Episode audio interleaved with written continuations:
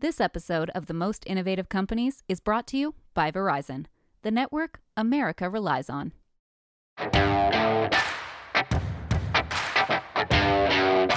You're listening to Most Innovative Companies. I'm Josh Christensen. Today we have another highlight from the Fast Company 2022 Innovation Festival from this last fall in New York City. The panel is called Tiny Taste Buds Delighting and Sustaining for the Next Generation, and it features John Foraker, CEO and co founder of Once Upon a Farm, and Jennifer Garner, co founder and chief brand officer of Once Upon a Farm. Enjoy! Hi, guys. We're your last one of the day. Thank you all for being here. The two people on stage with me today were here at this event, the Fast Company Innovation Festival, four years ago. They told us then about a big, hairy, and audacious, big, hairy, audacious goal they had for their company. And they just kind of let it, you know, be known casually later on, like, yeah, we'll come back and we'll let you know how it's going. And true to their words, here they are. Uh, I am delighted to welcome today John Foraker, who is the co-founder and CEO of Once Upon a Farm. Uh, previously, John ran the company Annie's of Annie's Mac and Cheese and other products you may know uh, for 18 years and managed the sale of that company to General Mills for 820 million dollars. Um, and also Jennifer Garner who is an actor and producer and a trustee for the 100 year old uh, organization called Save the Children. Uh, Jen is the chief brand officer and co founder of Once Upon a Farm. Thank you for being here. Glad to be here. Thank you. Uh, some of the people in this room might have been here in 2018 to hear you speak earlier, but many have not. So, what I'd love to start with is uh, if you would Tell us a little bit about what Once a Farm is and what makes it unique within the baby and now toddler food, but specifically baby food area. I'll take that one. Um, so we're a kid nutrition brand. We started out in fresh baby food. You could buy fresh dog food in 20,000 grocery stores in the US, but you couldn't buy fresh baby food just a few years ago, which felt like a kind of a crazy thing. And so what we do is we make these amazing products by taking fresh or, or instant, instantly quick frozen fruits and vegetables, blending them all together with cool ingredients, never gets above 40 degrees. So it's cold pressed and then we put it into a pouch and get it on the shelf. And it's like this great nutrition for, for babies and kids. And that's what we're, that's what we do. And John, you were an early investor in the company. It began like when it was like a tiny bud of a company. You right. saw something in it. Right. What did you see in it? I couldn't believe when I was at the time I was running Annie's, and we did a lot of research, and we knew a lot about families and kids and uh, organic and better choices. And it was amazing to me that there was this white space that tons and tons of moms and dads were making baby food for their kids for all all the reasons that you can imagine. And a lot of them said, "Hey, that's great. I'm always going to do that, or I want to do that, but sometimes I don't have time. I'm really busy." And so it amazed me that nobody had done this before. And so then um, you know I started looking around for um, um, an entrepreneur that was starting to do it, and we found Ari and Cassandra in San Diego. Yep. And then uh, I love the story of how you got involved and how you two met, and I'm wondering if you could kind of uh, share that for everybody too about. You wanted a business. Sure. You were interested, in, yeah, tell us about that. Yes.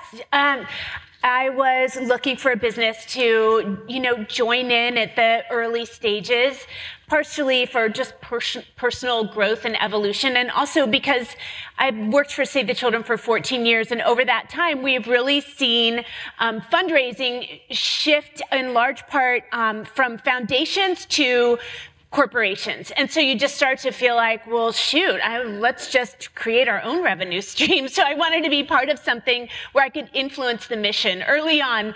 Um, and this specifically, Once Upon a Farm, was such a total no brainer. As a working mom, I remember coming home from work. I was shooting The Kingdom. I had my first baby. I remember having like fake blood all over and just standing at the blender crying. I was so tired making food for my baby. And this would have been a no-brainer, game changer, day saver. So it was, I was all over it, but it was really, really tiny. And I was interested why the grand poobah of kids organics um, was investing. So I asked John for a meeting and it was so clear that this was better than anything on the market and the best possible thing out there. We quickly pivoted from talking about once Upon a Farm and the products and turned to um, just food insecurity in this country and, and the, the disparity in food nutrition and nutritional value that kids get, you know, either in WIC or just kids suffering from food insecurity, all the, and then, you know, kids like our kids, everyone here, who have just this incredible food available to them. So we started instantly talking about, okay, well, what would it look like if we were to if this brand were just available to more kids, this kind of nutrition, how great would that be?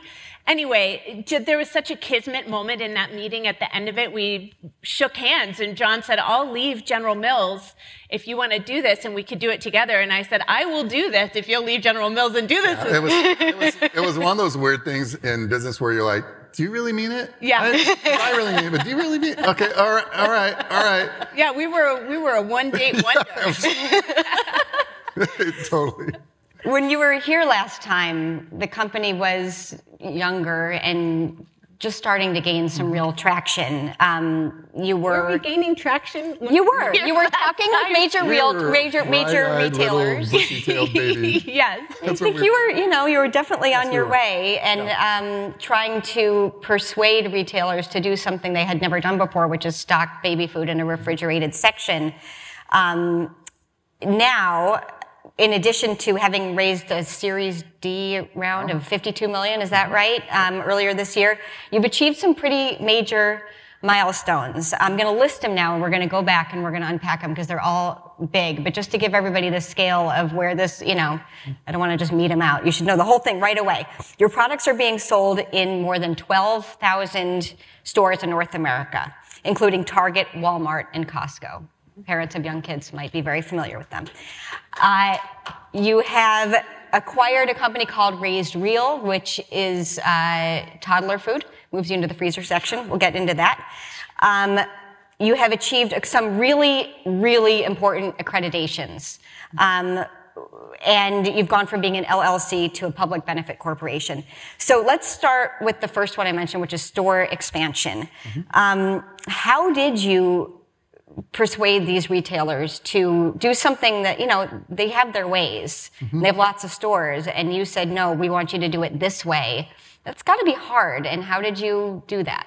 Well, the first thing we did was we flew all, for, like right around the time we were here, and in the six months before that, we flew all around the country and we met with dozens of retailers. And Jen and I would go in and we'd be like, okay, there's this white space, you know, we use all the business talk and CPG stuff and everything. And at the end, Jen would go like, it's just really way better food. Like you just, just, just trust us, trust us. and so, um, most retailers trusted us and we got way more distribution than we deserved at that time. Absolutely. Like I way more. thinking, oh my way, gosh, I can't believe they did. Way more. So much so that we came out sometimes and we're like, is this going to work? What, what happens when we get on shelf? So that's that. That was how we started, and since then it's just been just been constantly trying to understand our consumers, like what's working for them, what's not, making the packaging better, making the product better, like every single thing. And it's been crazy. The business has grown a lot. The business has grown a lot. As a matter of fact, when we were here last time, we were less than a million dollars a year, and now by the end of this year, we're in the hundred million dollar. Wow Ooh. Yeah. Wow. This makes me nervous to even say it. keep that between us. So it actually feels like a hundred years since we were. Yes, not, actually, not it really does. Yes. And the company uh, made its first big acquisition, which is with Raised Real, which mm-hmm. is um, a different category. And what does what is Raised Real? What was it? Now it's Once Upon a Farm. But what does that do for you now? And um, what are these products? So Raised Real was was a direct to consumer only business that was selling like baby led weaning products that were frozen that you could like quickly cook. Um, and we thought the products were great, and we were watching them. They launched about the same time that we did, and then an opportunity came up to uh, acquire it. and So we did last year in, in July. Um, we rebranded the whole thing to Once Upon a Farm, and you can buy those products now. We launched them nationally in Whole Foods, and we're really building that business. It fills a real need for, for moms and dads who are transitioning to solid foods, and again, makes it easier for them to give some great product to their kids. And those are I mean, people who have kids really want to know this. It's finger food, or you could puree it, or you can serve them all different kinds of ways. They're they're finger foods. They're great for baby-led weaning. Kids, you can mash them, and kids can grab them that way. They can. They're great for learning those early um, fine motor skills, feeding themselves. And, uh, you know, I have been known to heat them up and add them to a bowl of brown rice with a little protein, and they're good for you too. Yeah, that's great. But the wonderful thing about them is if we had been making a frozen meal for toddlers and babies, little kids, this would have been it because the the um, nutrition was so elevated. It's really they're great. You always kind of said that you wanted, even you know, back then when you were here, to grow with the kids. That was a mission. You weren't, you know, just about baby food. In, in, in your minds, you were thinking bigger. Um, you know, packing lunch boxes mm-hmm. is is a you know it's an everyday thing, and everybody needs more options. Are, where are you in thinking about that? Are you looking past toddlerhood right now for well, things more toward getting toward the Annie's domain? What was interesting to us is that we figured out pretty early on that yes, we were packaged as a baby food. The baby was on the cup was on our packaging itself. Um, but a huge percentage of our consumers were between one and seven. And so it was happening naturally. We just had to catch up with what kids were doing. So we changed the packaging. We made it more kid friendly. Um, we've, we've added a variety of different things to kind of differentiate some of the line so that it's a little more filling, a little more for, um, for bigger kids. But now, you know, we're next to every soccer game. You know, we're a big soccer snack. There are buckets of us outside of at, at, birthday parties for the kids. You might see like whatever for the parents, and then next to it, a big cooler full of Once Upon a Farm and kids walking around like, hey. it's a it's a very interesting thing. Like um, I'm sure many of you are entrepreneurs and um, or have talked to lots of entrepreneurs every entrepreneur knows what their product's for and who's going to use it, right? They're, they're like, I know this is exactly what it's for. But amazingly, so many times it's not actually that way. Like you actually have to get it out there and you actually have to listen because it can be different than you thought. Mm. And once we learned that it was a little bit older audience that was 75% of the consumption, and we tweaked a few little, things, and people were buying it despite the fact that it said baby food, despite the fact that, you know what I mean? And so once we got that right, like all of a sudden, like when we launched in some of these retailers the last time we were on this stage, we were like, we're doing good, aren't we, Mr. Buyer? And they'd be like, they'd be like, you're doing just fine, but you know, you could get the turns up a little bit. That'd be good. And it's okay, but you still, you're hanging in there with us, right? And they say, yeah. so, but now um, we made those changes. Like we're, our velocities, which is this rate at which we sell off the shelf, is five to seven times faster now wow. than it was then. And we didn't change anything dramatic. It was just little things. It's listening to your consumer, mm-hmm. and that was the big insight. And we've done a lot of listening, mm-hmm. and we still haven't gotten it all right, but we still listen all the time. Would you ever go younger. We've seen in the past mm-hmm. few years with uh, formula shortages, mm-hmm. and um, there have been some startups, and there's a huge need for new products. Um, you know, is that something that you would ever think about? It's a totally different category. Well, we talked a lot about it in the very beginning, which is again another like entrepreneurial mistake because you sit there and you go like, we could do everything. Our brand's so great, right? And the reality is like we decided pretty quickly after looking at it because of the regulatory um, hurdles you have to go through and the cost. We decided that's not something we want to go to. And high five to all of those companies that are doing that now. Like it's amazing. They're doing great work, but I'm really glad we didn't. Mm-hmm. And again, like I think another like nugget you take can take away from our story, which has been exciting and great and everything, but trust me, it's been really hard and not perfect. Another nugget is like focus on figure out what you are and focus on your core. Like focus on it. Mm-hmm. Fo- focus relentlessly. And so we avoided that mistake. We came really close to making. We came really close. we talked formula wow. for a long time. Yeah. But I'm glad we didn't mm-hmm. in hindsight. Uh, let's start talking about the accreditations I mentioned earlier. Um, these terms might be new to people. I'm sure they'll start hearing them more. There's uh, Once Upon a Farm was recently awarded the 1,000 Day Promise certification from the Clean Label Project, and this follows um, an award from the Clean Label Project that was the Purity Award, which you, you had had already. Um, this, Once Upon a Farm is the first baby food and kids snack brand to achieve this um, certification. Why, why is this important? What does it mean? Why did you want it? I assume you applied to get it. Well, pediatricians tell you the first thousand days of a child's life is like the most important because their um, brain's developing, their immune system's developing, their palate's developing. That's going to inform like what, what, and how they eat the rest of their life. And so um, we developed some products that are aligned with the Clean Label Project's work around testing and heavy metals and trying to keep those out of baby food. There's been a lot of press about that.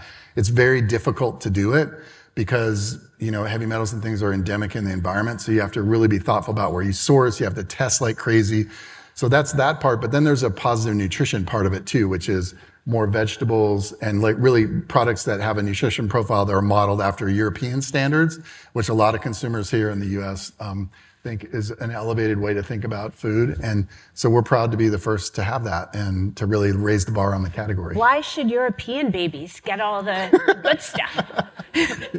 Exactly. Yeah, exactly. We our kids deserve veggies. They deserve to have food that isn't stacked with sugar. They deserve to have food that doesn't have that that isn't um, contaminated with plastics and metal, heavy metals, and all kinds of things. Yeah. Is there a, a badge on the products, like with like the non-GMO project, the things that you know B Corp, the things that we're starting to get conditioned to look for? Yeah. How will we know? The certification is not on the pouch itself because we didn't want our pouch to look like a NASCAR. You know, it's like, we already have like organic, we got non-GMO. Like we wanted, there's not a lot of space on that little thing, right? So, um, but it's on our website and it's very clear like what products are what. So and this is something that we as consumers should start looking for Yeah, and taking it, like from other products, and Yep. um, it's good to know about. yep. Um, the second accreditation, and this brings us to the big, hairy, audacious goal that I mentioned early on. Um, WIC, W-I-C. Um, I could explain it, but I'd love to hear it from you too. Um, what does it mean, and why is it important? And then we'll talk about what it took to get to this point. Okay, once you start. and then- Sure. Um, WIC is women, infants, and children. It is um, pregnant and nursing moms until their children are five, typically, and it's kids from birth to the age of five, making sure that there's nutrition in homes for families who are really food insecure and who live below the poverty line. Um, it's a federal it's federal money. Um, and we very early on, it was super important to us to have a, a WIC line of food and to have it be refrigerated and elevated nutrition and clean. Um, it just seems like, you know, a no-brainer and the right thing to do. And after a lot of Googling, state by state, every state has different rules, different specificities, almost like they're trying to trip you up. It also, you know, a lot of states um, didn't even, most states didn't even accept organic baby food as a, you weren't even allowed to apply if you were an organic baby food. So knocking some states down to say, yes, we're gonna, we're gonna, um, we will accept organic baby food. But John did it. Well, it wasn't just me, it was like um, our whole team. But the thing that's crazy about it is everyone told us it couldn't happen. Like, not a single person outside of our little crazy room said it could happen. I knew you could do it. yeah, but yeah, but we we just said we're going to make it a priority, and we're this is very important foundationally to our mission. The reason why we decided to get together in this business, and we knew it wasn't going to be easy, and we. So we, we got the first state that said yes to us was Florida, um, and then not that long after that was Texas. Texas was a big one, um, and and it's a the story is crazy. Like we got it approved, um, but then you're like, okay, now you have to get it in the store and you have to sell it. Where are you going to sell it? Well, we don't have coolers in the baby aisle. At least we didn't then, right? So we're going to put it over in the dairy section. So pretty soon we're like, again, our like little young company, like, yeah, we can. We're like, every Publix store, every Target store, most of the Kroger stores in the U.S. had this product on the shelf, and guess what? It didn't turn. It oh. didn't sell very well, and the reason is because nobody knew what it was. It's very difficult to actually to talk about WIC products and market. You can't really directly market it, so it's a whole. So we learned a ton from that. Um, and what we do, what we know now is that it will work. It needs to work in coolers in the baby aisle. And in fact, a retailer like uh, in HEB in Texas is one of the the big WIC retailers, amazing retailer in Texas. We're doing incredibly well out of coolers there, and we're expanding it. So as as our brand grows and as our cooler footprint grows, the WIC business will grow with it, and that's super important to us because we want every kid to be able to have accessibility to this better nutrition. This episode of Most Innovative Companies is brought to you by Verizon, the network you can rely on for your phone and for your home internet. Find the plan that's right for you at verizon.com. So, just so I can, I got this straight. You started out, and you there were obviously no cooler mm-hmm. coolers in the baby food aisle. It's like you know, you shop. It's like Beech Nut and Gerber, and it's all like with the peanut butters or whatever, and it's you know, very not cold. And so you started by putting the product with the yogurts because you know, you know, one of the first foods babies eat is yogurt, so that moms of babies that age are there, or parents, Big excuse me, moms and dads. Um, and so they were stocked there. But now you've gotten these big stores to install coolers in the baby food aisle. Well, we're working on that. That's not happened yet. Oh no, it's been happening. When we first got together and we were like, um, we sat down and we, uh, Jen and I and Ari and Cassandra, we wrote our mission, vision, values. That took it like a day, and then we sat down and said, "How are we going to grow this business?" That was right from the day one. very beginning, like very beginning. And one of the things we said was like, like okay, we need to put coolers in the baby aisle. That's Freshpet is doing it in pet food. That's totally the way. It seems so easy. It seems so easy. We started doing it, and we got some retailers to do some tests and stuff, but it was really hard. And so um, we, at the same time, our our brand with the changes we talked about earlier was really starting to take off over in dairy, right? Like next to kid yogurt. But we didn't give up on this dream of coolers in the baby aisle. We actually have been really working hard on it. Like again, it's like you have to do it. You have to learn. You have to go like, what does it take to get the product from the back room into the cooler? Um, what kind of little card does it have to have instructions for what's supposed to happen with the cooler when there's a problem? Who do you call? Like all that stuff. So we've been working hard on that for multiple years, and that business is really starting to go now, and it's very exciting. So As a matter of fact, we are right now rolling out coolers in every Wegmans baby aisle. yes. Um, so if you're all going to Wegmans and want Yes. to check out the baby aisle, Take a you're, look. You're going to see this baby cooler that's incredible, and it's a real leadership statement by. Mm-hmm. Wegmans, and what it's driving the category because consumers are saying, "Hey, I want, I want that product, and I'm going to go down that aisle, which is less traffic than a lot of aisles." And Wegmans pays for those coolers, or you? Well, it's, it depends on it depends on how you define who pays Okay. for what, but at the end of the day, like we usually pay for most stuff. Like, but but the point is like, um, it's it's a big statement. Like we've we when we first came out here and we're talking on the stage four years ago, we were like, we're going to disrupt this category, and we had lots of big competitors, kind of poo-poo us. Telling retailers that no, that'll never happen. Coolers are never going to work in the baby aisle. Baby food will never work in another part of the store, and it's been happening, and it's happening, and and that's the exciting part. So um, appreciate all the support. Spread the word. We need all the help we can get. We're still a little. yeah, guy. we're still little. we're still a little guy. little When once I know this only from reading about um, formula, and I'm sure it applies to some degree to other other uh, WIC sanctioned approved products. Um, that once you get that approval, that your product suddenly becomes more available, right? Doesn't it like help with shelf space in certain It- it- places? It, does, like in especially for products that are shelf stable like that, where it's easy because they can just distribute it. But if you it. don't have a cooler base installed, you have to work through that. So for us, it's going to be slower, but it's the important point is like we would never, we're never going to walk away from that. We're, Yeah. It's core to our focus, and our view is like, hey. Down the road, if there's 10 or 15,000 baby coolers out there, like we'll, our stuff will be in most of them, hopefully all of them, and that will be there too. And the, that whole program and the social impact of that will grow with us. Hmm. What does it take to persuade state legislators to do something? I know that you know you must have experience with this mm-hmm. in your career, and Jen, you've talked to politicians um, for Save the Children and other things, um, and. Uh, this one, you know, it's easy to go and have a moment before. I shouldn't say easy. A lot of people can go and have one moment before Congress, and you know, have photographers there, and um, it, it's a real moment. It makes a big change. I think, I don't know, in my head, Jon Stewart with veterans recently, like you can make a huge difference by doing that. This kind of work is painstaking. And really like unglamorous behind the scenes state capital by state capital, right? How do you, um, you know, how do you know what state to start with, and how do you know what message will work with them? Um, how do you do that? Like, how do you start that initiative?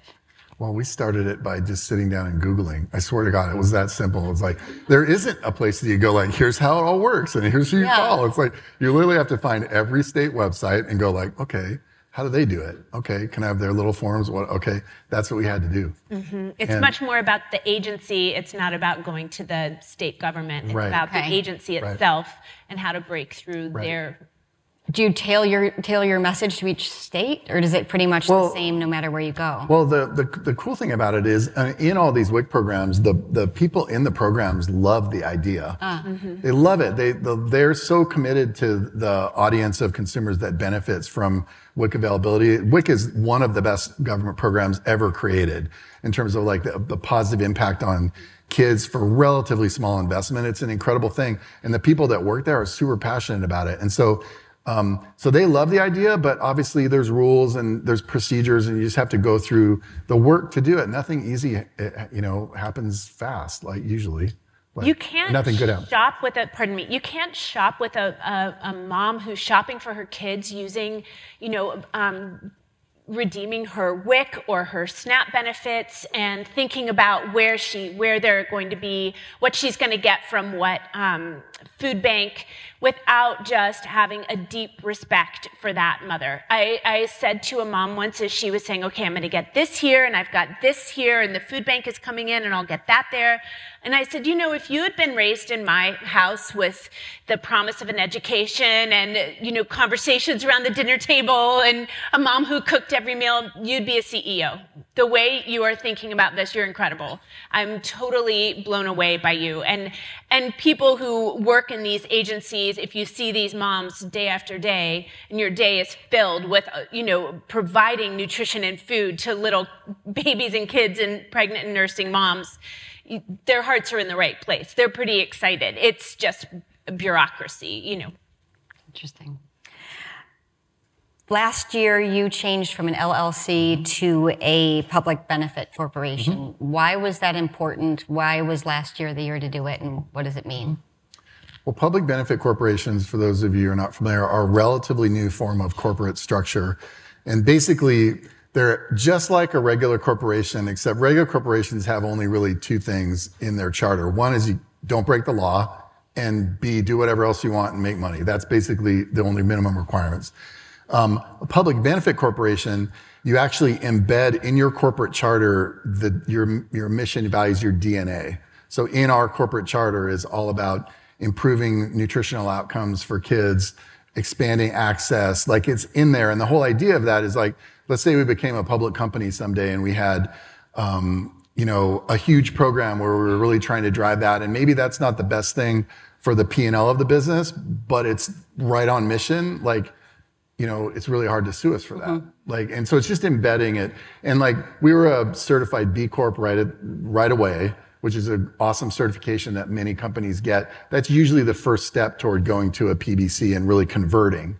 And the cool thing about it is your board, all your shareholders are saying, those things are really important to us. That's core to who we are. And we support that. And that's, that's why it's such a great affirmation to do it. Well, right when you were uh, building this company and um, starting to make headway, the pandemic hit. Yeah. And uh, there are two things that I think um, put you in a unique place um, to get where you've gotten since then. And one of them is your uh, focus on supply chain. And now supply chain, as we've discussed, and you know, I don't know how you all feel here, but it used to be like people would say supply chain, and you'd be like, okay, supply chain, and now it's just the sexiest topic that there is. Everybody wants to talk about So supply true. chain. It's Um, really we learn what happens. We So, really know. uh, All you go to business school and talk to the people, and all they want to talk about is supply chain Yeah. now. There would have been like one person like that ten years. Ago. I know. It's like, it's really interesting. Um, you have a lot of experience, John, with the supply chain, having you know worked in the, in the fields that you have, and you um, were clear when you spoke to us last time that you really baked that into the company. How so, and you know what has that meant for the past few years? Well, um, as I mentioned earlier, the products that we make are really unique and great. They're really hard to make, especially really hard to make at the quality level we make them and to make a lot of them, right? And so very early on, we brought um, a guy into our company named Larry. Larry. Larry, who's the most biggest supply chain genius I've ever worked with. He- I worked with him at Annie's for a long time. And literally at the very beginning, he started mapping out, okay, what does our supply chain need to look like three, five years from now? At the beginning, when we were selling, you know, like $100,000 a month, like, and you have to think that far ahead. And so it's all about where are you going to be procuring your supply? Where are you putting your manufacturing plants? How are you making sure that the, the software and systems and support are all there to be able to do it? If we hadn't had that kind of forward thinking, two things. One is we would have hit the uh, a windshield like a bug when we when we went from zero stores to 8,500. Like it would have been. So we did that really well. But then during the pandemic, we would have really had trouble keeping up with the business with all of the dislocation. Like, it, you know, to get a, a some product that we or are buying, um, you know, some frozen um, tropical fruit off of a ship would normally take like 45 days. It's taking 160, 180. Like crazy. Like you have to figure out how you make the thing work with that. And so that's been the challenge, and um, we have to continue thinking like that because we've scaled the business a lot, but it's it's it'll be a lot bigger in the future. But we have to be thinking way out there. And then the other end of the supply chain is your distribution channels. Yep. Uh, Once Upon a Farm is direct to consumer and subscription, and also through third party retailers, both online through Amazon and other Right. companies, and physical real, re, retailers. How has that picture shifted at all in terms of what people want from the company, where they're ordering it from? S- Same. Omni-channel, like Yeah. the we're a modern brand. You need to be wherever your consumers Yeah. want you. Okay. Um, the other thing that I think has to have positioned you well um, for the pandemic era is the culture that you created at the company.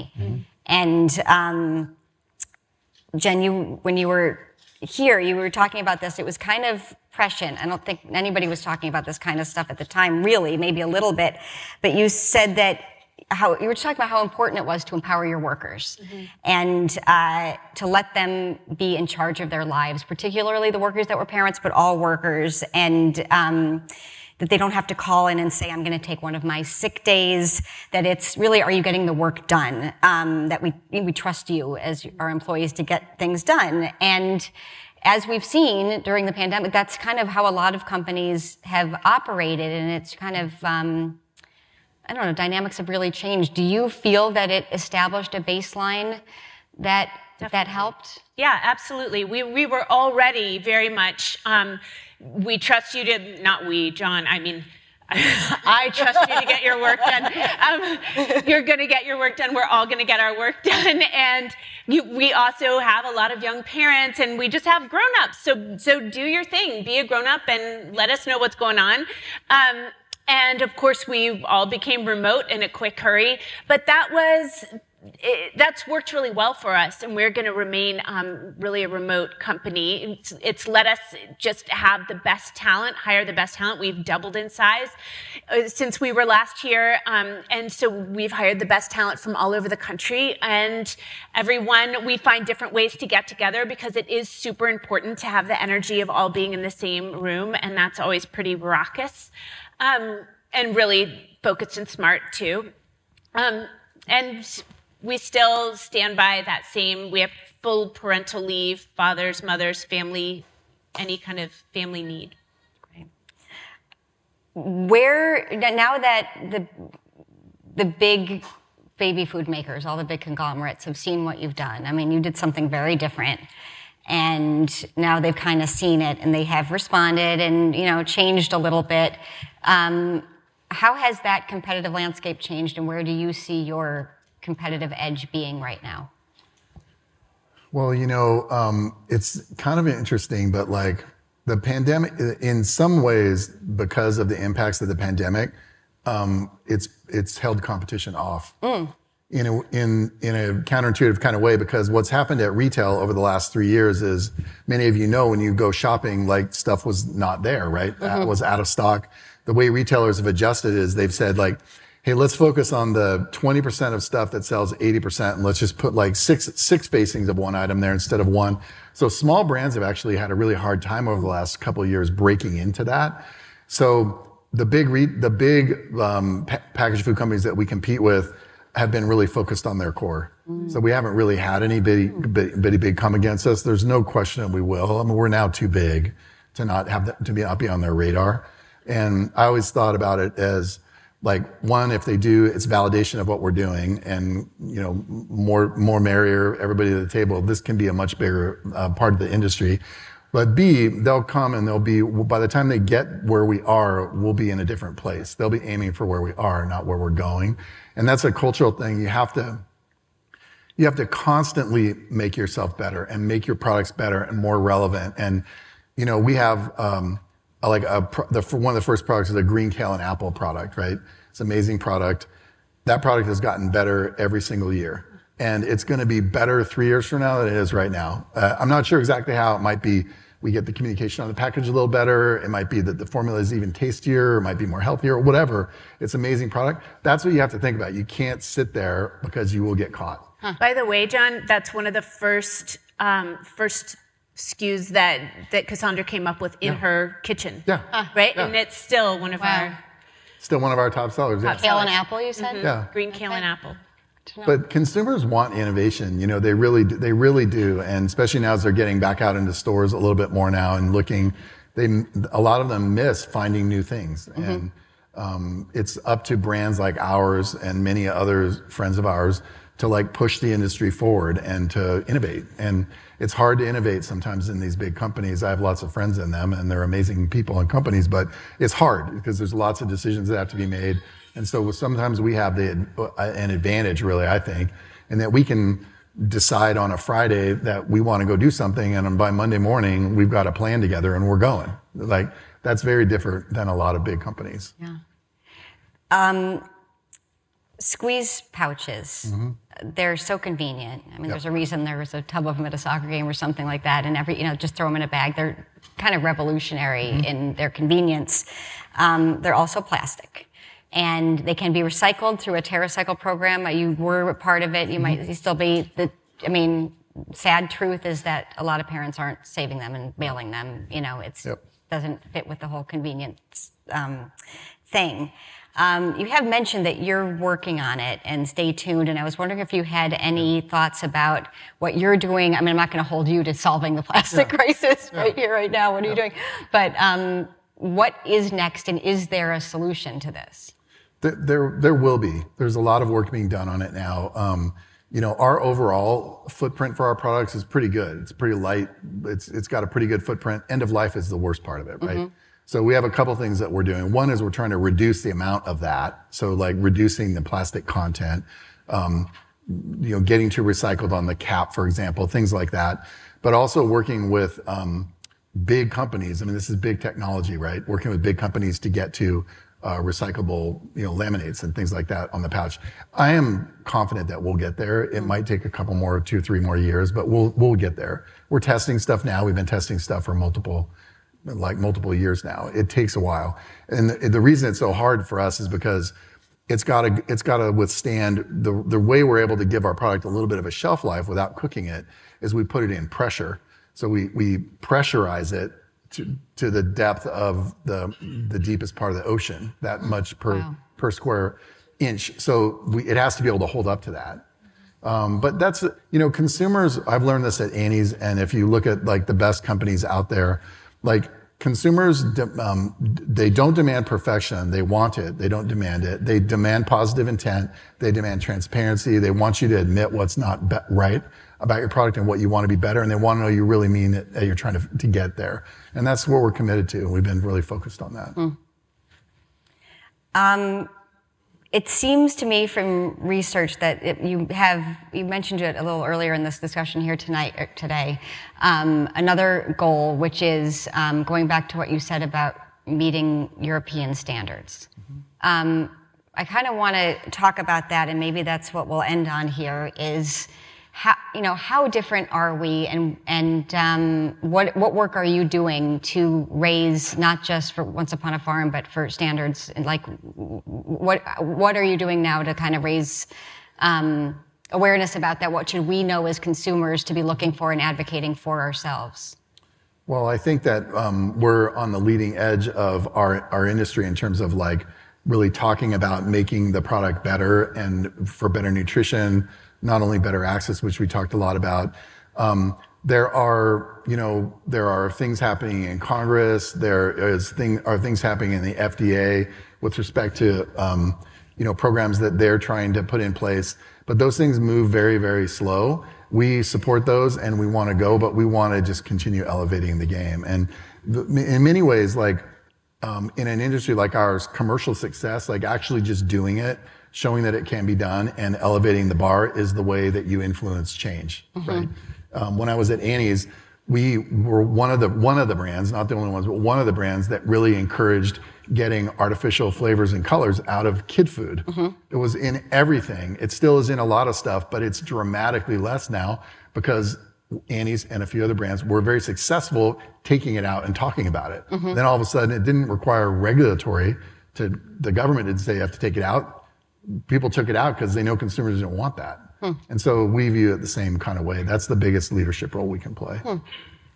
Um, and I guess for consumers, we should just uh, read the ingredients, right? Yeah. And um, what are the things that Europe doesn't have that we still do? Like, what should what do we need to know as consumers looking at? They have less sugar in okay. their food. We have no sugar added. Okay. They have more veggies in anything. Okay. We um, we add you know veggies and in anything that says advanced nutrition veggies in most of our products. Um, and then they're all around cleaner, which we feel really confident about, and mm-hmm. you can see it's third party tested. Yeah. Um, and it really is about it's about leading commercially. And we're the number one um, brand in the natural channel, um, including Whole Foods and Sprouts. And so let that, you know, hopefully that will kind of ask our colleagues to come along.